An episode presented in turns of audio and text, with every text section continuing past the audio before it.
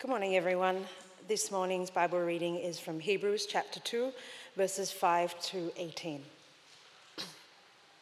It is not to angels that he has subjected the world to come, about which we are speaking, but there is a place where someone has testified. What is mind, mankind that you are mindful of them, a son of man that you care for him? You made them a little lower than the angels. You crowned them with glory and honor and put everything under their feet.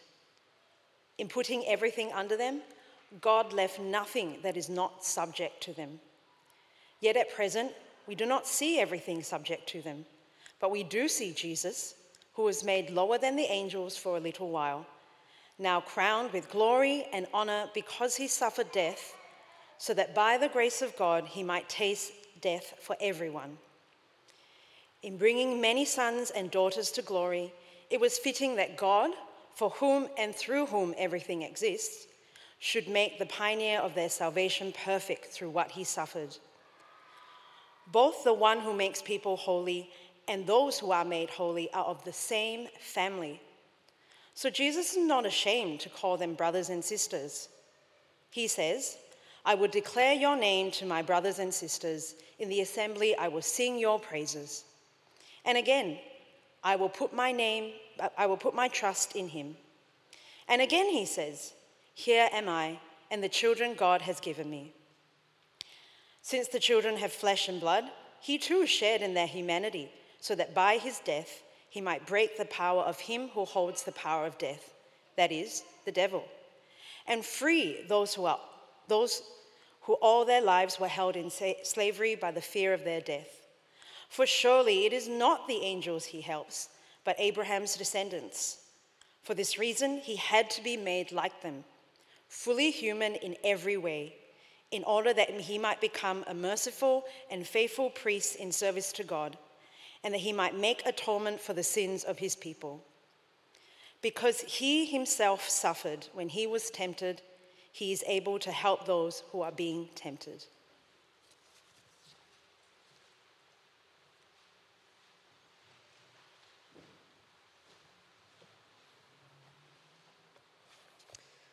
Good morning, everybody. My name is John Forsyth. I have the great privilege uh, of being the vicar here at St Jude's and also the great privilege of looking at this passage, a quite extraordinary passage that we have before us this morning. In fact, if you were to look throughout the scriptures for a passage that spent so much time and detail uh, helping us understand who Jesus is, you would be hard pressed to find a more beautiful uh, and complex passage than what the one before us this morning. Uh, which means, of course, when things are beautiful and complex, it's really hard to, to compress them into 30 minutes. But I will try, and I do beg your indulgence if we are a tiny bit smaller, uh, a little bit over that 30 minutes. But the glory of Christ, I think you'll say, is definitely worth it. Now, we actually don't know uh, when it comes to the book of Hebrews who exactly the book is written to. But what we can is, as we go through, through the letter together, we can understand a bit about uh, who these people are, what they're like. We can, we can tell they're most likely urban Christians with a strong Jewish heritage.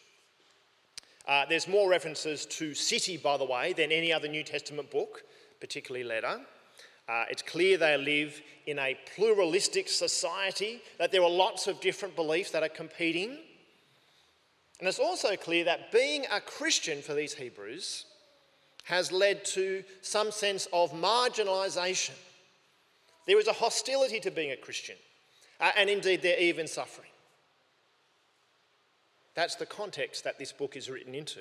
And the big question that this letter is seeking to address is look, how do you live as a Christian when life is hard? How do you live as a Christian when life is hard? When being a Christian is not entirely popular, it's not trendy. And the temptation is to give in or give up or keep your head down. And I believe that is an incredibly relevant question. An incredibly relevant question. By the way, here's the answer. So you, you have to wait for 32 minutes to get the answer. Uh, the answer is you persevere by fixing your eyes on Jesus. That's what the author to the Hebrews says. You, you persevere through, through the challenges of life by doing what? By fixing your eyes on Jesus. That's how we get through. You might say, Great, John, why don't you stop there? We can, we can nip off, get an early coffee or tea. Well, uh, we could, but the author of the Hebrews doesn't stop there. What he wants to do for us is paint a picture of the beauty and glory of this Jesus that we are to lift our eyes to. And that is so important. He wants us to see just how astonishing Jesus is. In fact, that's the kind of reason he starts with this really uh, uh, almost, well, I think I've, I've defined it in your notes, the infinite and terrifying glory of Jesus in those um, uh, opening few verses. We read there, He is the Son of God, the heir of all things, the co creator of everything, the radiance of the Father's glory, the exact representation of His being, the sustainer of the universe, the source of salvation for our sins, reigning at the Father's right hand. That is the picture of Christ that we have. And in a way, it's a little hard for us to comprehend. What, what does that actually mean? What does that look like? So I've got a bit of a thought experiment for you. I want you to imagine the thickness of a sheet of paper. Now, if you can't do that, I've helpfully provided a picture of a sheet of paper. Then I realised in hindsight, you actually probably have one in front of you, so this is a bit of a redundancy. Anyway, you might be a visual learner. This is really important, right? Now, I want to say if we reduce the distance between our sun and our earth to the thickness of a sheet of paper, the distance between our earth and the next star, because of course our sun is a star, I know that, how big do you think that, that stack of paper is? This is, uh, this is a chance for you to show off your scientific knowledge or to have a stab in the dark and see how lucky you get. Anyone, want to, anyone feel lucky? No, one, no one's feeling lucky. That's all right. Uh, 22 meters high. That is how high your stack of paper is to get to the nearest star. Uh, the diameter of the Milky Way, the galaxy that we inhabit. How high is the stack of paper at this point? Anyone feeling more confident? it's okay, no one's going to judge you too much. Uh, 500 kilometres in sheets of paper. The nearest galaxy other than the Milky Way from us. How, how high is our stack of paper now? You, everyone's guessing well, it's got to be more than 500 kilometres. You're right. 10,000 kilometres high is your stack of paper now. And the best, it's a guesstimate, the best guesstimate of the known universe, your stack of paper is now 50 million kilometres high, which is about a third of the way from here to the sun, which means the other end's catching fire at this point. Now, if there is a person who has created this, and if this person holds this together by the power of their word, is this the kind of person that you invite into your life to be your personal assistant? Is this the kind of person who you try to fit into your life if it's not too much bother and is as long as they don't challenge you too much and you can, you can take or leave what they say? This is what the author of the Hebrews is teaching us. Jesus is superior, far beyond anything we can comprehend, and so is his word.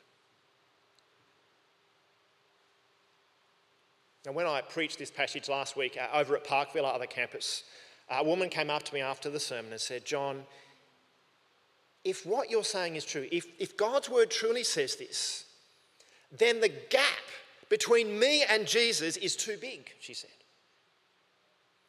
Jesus is astonishingly, she said, transcendent, and I'm completely insignificant because I live on a tiny bit of paper how on earth can I relate to Jesus? And, brothers and sisters, that is a very good question. So I did what every good minister does I did two things. First, I said, Good question. That's what we do when we, we need time to think. Good question. I'm giving you the tricks of the trade. And then I said, come back next week. Not because I'm not, it's not because I wasn't preaching next week. No, no. It's because the next section in Hebrews deals with this very question. How, how can we engage and have a relationship with this Jesus who we see is extraordinarily transcendent, terrifyingly transcendent? And the author of the Hebrews answers. He says, We keep our eyes on Jesus because not only is Jesus the Son of God, infinite and terrifying in glory, we keep our eyes on Jesus because he is also, also intimately close. At the same time, he is one of us.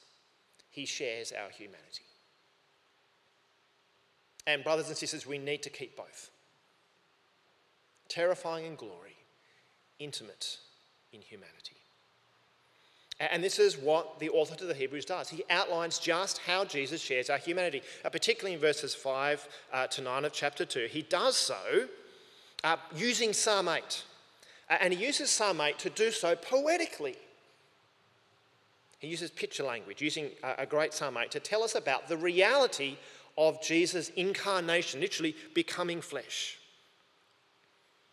It says, What is mankind or humanity that you are mindful of them? The Son of Man that you care for him. Now, it's a bit hard here because the translation could be singular or plural. So we have to kind of work through that. But when you hear the word Son of Man, uh, there were kind of two things going on. In the Old Testament, Son of Man uh, often just meant human being. Human being. Uh, and what the author is doing is using this passage to describe Jesus as the one who represents humanity. He's the Son of Man. Uh, it's very similar, by the way, to how Paul will often refer to Jesus as a second Adam. It's a deliberate using an Old Testament idea and saying Jesus fulfills this. He's, he's, he's a Son of Man. But secondly, there's something else going on as well. Remember, in the Gospels, Jesus would often refer to himself, kind of in the third person, as the Son of Man. Not just Son of Man, but with a, with a the in front of it. The Son of Man, the Son of Man, depending how you pronounce it. And, what, what Jesus was doing then was, was kind of hearkening back to a particular Old Testament idea, particularly we see in Daniel 7, of this heavenly Son of Man, this God who had promised this future king who would kind of signal the end of history and the coming of God's judgment. This Son of Man, this Messiah, this King. And so Jesus brings kind of both of those ideas together. Sorry, uh, the, the, the writer of the Hebrews brings both of those, these ideas together. He's both human being and somehow also God's promised King. Both these things are found in Christ. On, he goes on to write he, that you made him or them, uh, uh, them a little lower than the angels, or perhaps a little while lower than the angels. Once again, he's just saying he became human because angels are here in the kind of hierarchy and then humans. Uh, by the way, he, has got a thing for angels, doesn't he, the author to the Hebrews? In the previous section, he's been saying how Jesus is superior uh, to the angels. And uh, angels are pretty awesome things if you've looked through uh, other scriptures, and I think Nat mentioned this last week. They're not those cute fat babies with wings, you know, that kind of picture we have. And if you, maybe your, your true Valentine bought you a card recently and there was a, a chubby baby with a little bow and arrow, sorry to break it to you, that's not actually an angel. Uh, that's marketing. Uh, we know angels are terrifying because what is the first thing every single angel has ever said when coming into contact with a human being? They always say the same thing. It's actually on their business card. It says, Do not be afraid. Angels also, as we read in scriptures, uh, abide in the throne room of God. But we hear Jesus is made lower than the angels, but also crowned them with glory and honour and put everything under his feet or under their feet. In other words, Jesus has been made lower, but is now exalted and sits in glory at the right hand of the Father. And that little phrase, under his feet, everything under his feet. It's a kind of an ancient practice where if you were the victor, you were the winner, you would actually place your enemy on the ground and you would put your foot on their neck as a way of saying, ha ha, I win. It's a kind of an ancient flex, a bit of a mic drop moment. And what's really astonishing is the reason why Jesus can say, uh, the author says, that Jesus has been victorious. He's got his foot on the neck of his enemy because what? Look at verse 9. But we do see Jesus, who was made lower than the angels for a little while, now crowned with glory and honor because, because what? He suffered death, so that by the grace of God he might taste death for everyone. What an amazing contrast. He's victorious because he died. In other words, the, the, key focus, the key goal of the incarnation, the goal of Jesus becoming a human just like us, is not just to understand what it's like to be us, which is true, in fact, us talk about that a bit later on, but ultimately to die for us, to taste death for everyone. That's the story of the incarnation. Jesus became just like us so he could die for us, and is now raised and rules over us. That's the poetic summary that the author gives here using Psalm 8. And then what he does is he gives a kind of uh, three things, he highlights three things that flow from this amazing truth. It means, firstly, that, that Jesus is the pioneer and perfecter of our faith. Uh, secondly, you, can, you leave that one there for the moment. Uh, uh, this means that Jesus has defeated the power of death. And thirdly, it means Jesus is our great high priest. All good to go to the next slide. Fantastic. Jesus is the pioneer and perfecter of our salvation. Verses 10 to 13. Here we read In bringing many sons and daughters to glory, it was fitting that God, for whom and through whom everything exists, should make the pioneer of our salvation, that is Jesus, perfect through what he suffered.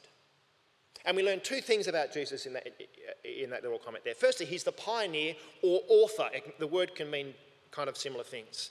In other words, Jesus is the one who has gone before us. He has pioneered, he has written, he has completed. It's, in other words, it's his work. Salvation is his work. He's the one who's done it, not us. And secondly, notice it says there that uh, should make the pioneer of salvation perfect through what he suffered. Now, what does it mean that, that Jesus had to be made perfect? Does that mean that Jesus was somehow imperfect, right? Because that, that would be a, an honest kind of attempt to, to, to understand what he's saying.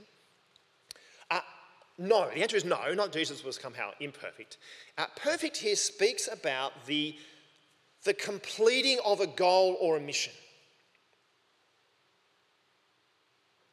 So if someone is being rescued, as uh, we have a picture here, and the, the person's heading down, uh, the, the mission is perfect or perfected once it's been completed, once the person has been rescued from the ocean. In other words, God's uh, mission in Jesus was that he becomes the heavenly and glorified and all conquering Christ and Saviour. That's the mission. And, and to achieve this mission, for it to be perfected, complete, Jesus had to go through the suffering uh, of not just becoming human, but the disgraceful suffering of the cross. That's how he is perfected. That's how his goal is complete. And the astonishing result of this is that, notice, we are made holy. This is one of the consequences of this pioneer and perfecter. You and I are made holy. We belong to God's family. Now, the word holy there, it, it's a way of meaning set apart for God's special purpose. And I've mentioned this, this kind of picture before that when you have people around to your house, you, you serve them off your everyday crockery and cutlery. But when the vicar comes around, you have the special, right, the special crockery and cutlery that you set apart for the special purposes. That's what it means to be holy, set apart for a special purpose. In this case, God's special purpose. He sets you aside. And, and notice here, Jesus calls us brothers and sisters. Now, I realize that can be a, a different picture depending on your family. Uh, my family got on well. I've got uh, lots of brothers and sisters, about 24 cousins. Uh, it's all crazy. And uh, uh, back when we used to all live in the same city, uh, most of us, we would catch up at Christmas.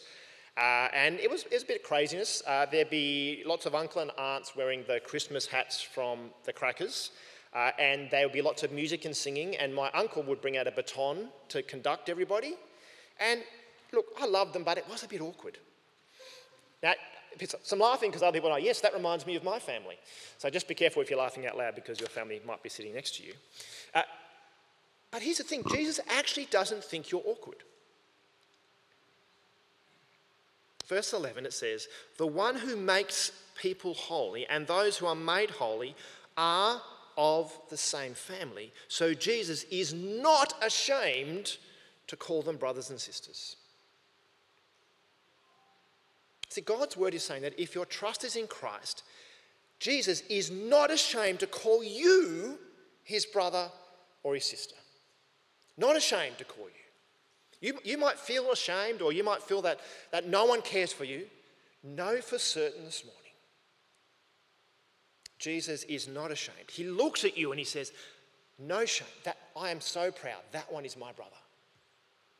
And this one is my sister. What an extraordinary comfort.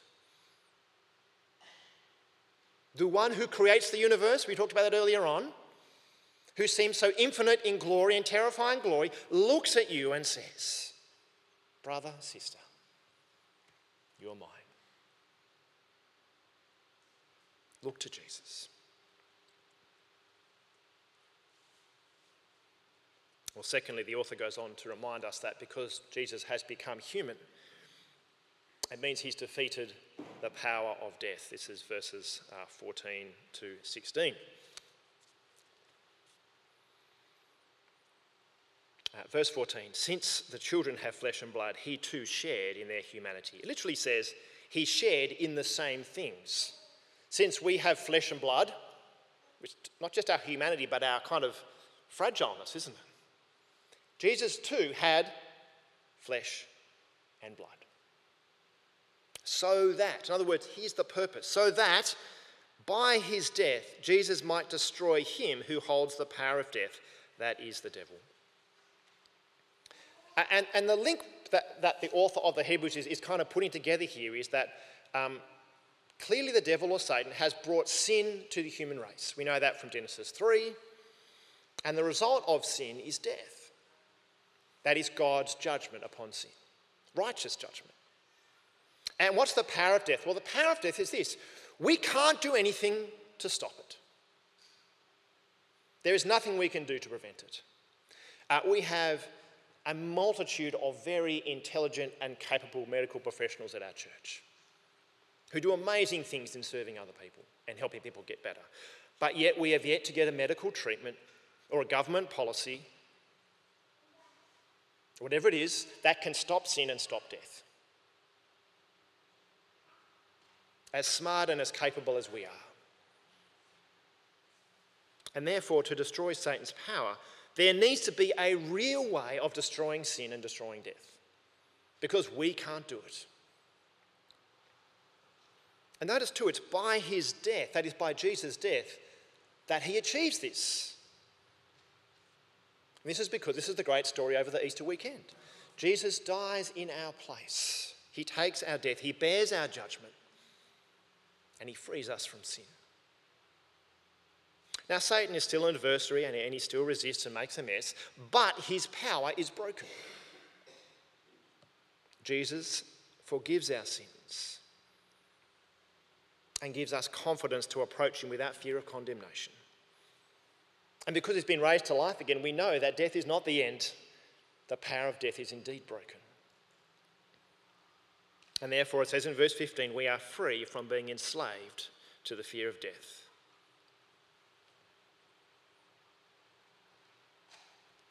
Jesus has borne that punishment. We are free. And he also frees our conscience. Rather than fear, we now have hope. And fear and hope sit at polar opposites of the human uh, experience the hope of a, a glorious life after resurrection.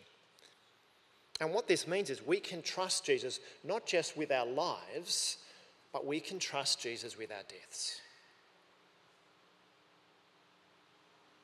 We can sing with Charles Wesley uh, that great hymn, And Can It Be?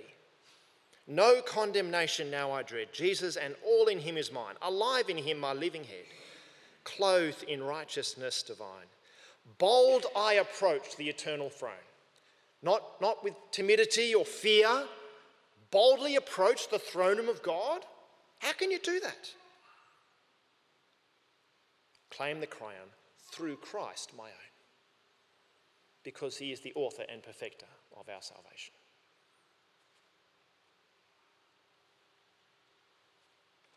Well, thirdly, we read that because Jesus has become human, he is our great high priest. Picking up verse 16, uh, 16 and 17 and 18. Once again, he's back to the angels uh, in verse 16. Can't help himself. Uh, surely the angels, it's not the angels he helps, but Abraham's descendants, that is God's people.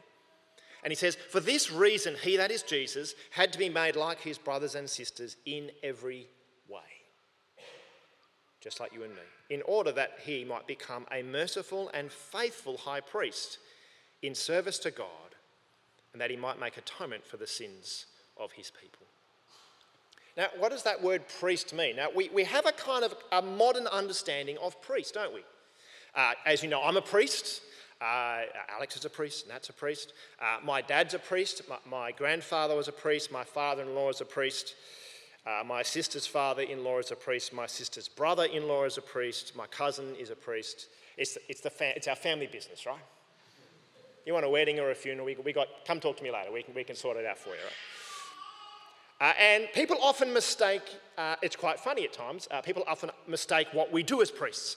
And there's an air of mystery that we somehow have some special connection with God and can, can do things that you can't. And I'm not going to, you know, I'll keep that a bit quiet because maybe, you know, it's worth having an air of mystery. Uh, in fact, my father-in-law used to put his robes in the back seat of his car. So when the, because he used to drive quickly to get from place to place. It was in a country parish, had to go places. And when the cops would pull him over, they'd say, oh, you're a priest, put a good word in with the big man for me. They, and they'd let him go, right? I'm not, re- I'm not commending that, but I'm just saying this is an example. And I'm not saying I would do that. No. But what's the priest's job? Well, in, in the Old Testament, particularly, this is the language, not a modern priest. Uh, their job was to represent people before God. And there is a sense in which people kind of understand that still. And because they represent the people, they had to be one of the people. That's kind of obvious, right? And they would intercede on behalf of the people before God. They would offer sacrifices to God on behalf, uh, to, to cover the sins and for different things. That was their job. And so the author to the Hebrews is saying Jesus is, is not just a priest, we're told he is a merciful and faithful high priest. Now, high priest, there's a, there's a, a sketch of uh, someone dressed up in high priest garb. Um, it was a very distinguished rank. Uh, their job on, on the Day of Atonement or Yom Kippur, they had to enter the Holy of Holies, the most special place in the temple. Uh, the only time of the year that anyone was allowed inside was this. It was the place where God Himself dwelled in all His glory. And in doing so, they do all this preparation and they had to do five washings and four changes of clothing. You thought getting ready for a you know, wedding was this is this is a whole new level of because it's so important to get it right if you're going to meet God. You need to be pure. You need to be right. Not just one washing, you need to do it five times. And your clothing has to be perfect. And when he would go in, he would offer sacrifices on behalf of himself, recognizing his own sinfulness, and behalf of the people to make atonement with God. And that word atonement is literally a bringing together of three English words at one meant. Things that are not one, bringing them together at one. That is what the word comes from. But of course, there's an innate problem with this system, and that was the high priest and the offerings were not perfect. And so they had to do it again and again and again. And in fact, the high priest would have a rope tied around them. So if they made a mistake and were struck down dead, they could be dragged out because you couldn't send somebody in. You're entering the holy presence of God. You don't go in lightly. But notice here, Jesus is called the faithful high priest. These high priests had to uh, offer sacrifices both for themselves and the people, but Jesus only needs to offer a sacrifice for his people. For he himself is sinless, he is faithful to God. Very big difference. And unlike the high priests who offer animal sacrifices, Jesus offers himself the perfect sacrifice. So you have a perfect priest with a perfect sacrifice. In other words, Jesus is both the perfect high priest and Jesus is both the perfect sacrifice. And that means, unlike these old school high priest has to do it again and again and again and again, Jesus' sacrifice is therefore once for all. It's perfect. There's that word again, right? It's perfected. It's complete. And that can only happen, he can only do it on our behalf because he's completely human. That is why it's so important that Jesus is not kind of 50% God and 50% human or some kind of hybrid or you know, Marvel character. No, no. Fully God and fully human. Uh, one of the great church fathers, Gregory of Nazianzus, said, That which he had not assumed, he had not healed that which he had not assumed. That is, if there was any part of Jesus that was not human, then he could not heal, he could not save that part. And what this means is, brothers and sisters, we can go to Jesus, our merciful and great high priest, the one who has made atonement for us. We can confess our sins as we do in church regularly, knowing that they are forgiven. It is perfect. Come to Jesus, your merciful priest. And notice too, it's, he's not just because he's faithful, it's because he's merciful. He understands what it's like to be you, what it's like to be human. Verse 18. Because he himself suffered when he was tempted, he is able to help those who are being tempted. He knows what it's like to be tempted. He didn't sin, but he knows the reality. He wasn't immune, he wasn't kind of things bouncing off him. No, he, he, he deeply felt the pull, the anxiety, the tears. He understands, he is compassionate towards us. He faced all the stresses that you go through, the temptations that you go through. He knows what it's like to be abandoned. He knows what it's like to be tempted. He knows what it's like to despair, either of yourself or of other people. He knows what it's like when no one listens to you, when you feel alone. Remember, Jesus cried out, My soul is overwhelmed with sorrow to the point of death. That is the depth of Jesus' compassion. Yet he is still our high priest at the same time. He's not indifferent. You can trust that he understands you, and you can trust that he has atoned for you. And, brothers and sisters, this is all possible because in Jesus, the one we are to lift our eyes to, is the one who is the radiance of God's glory the exact representation of his being, who sustains all things by his powerful word, and Jesus is the one who's become flesh. The one who has destroyed Satan and set us free from fear of death. The one who is our great high priest and has atoned for our sins. And understands us in all our human frailty. So keep looking to Jesus the pioneer and perfecter of our faith. We're going to sing in a moment, rejoicing in the name of Jesus. But before we do, let me lead us in prayer that we would look to Jesus above all.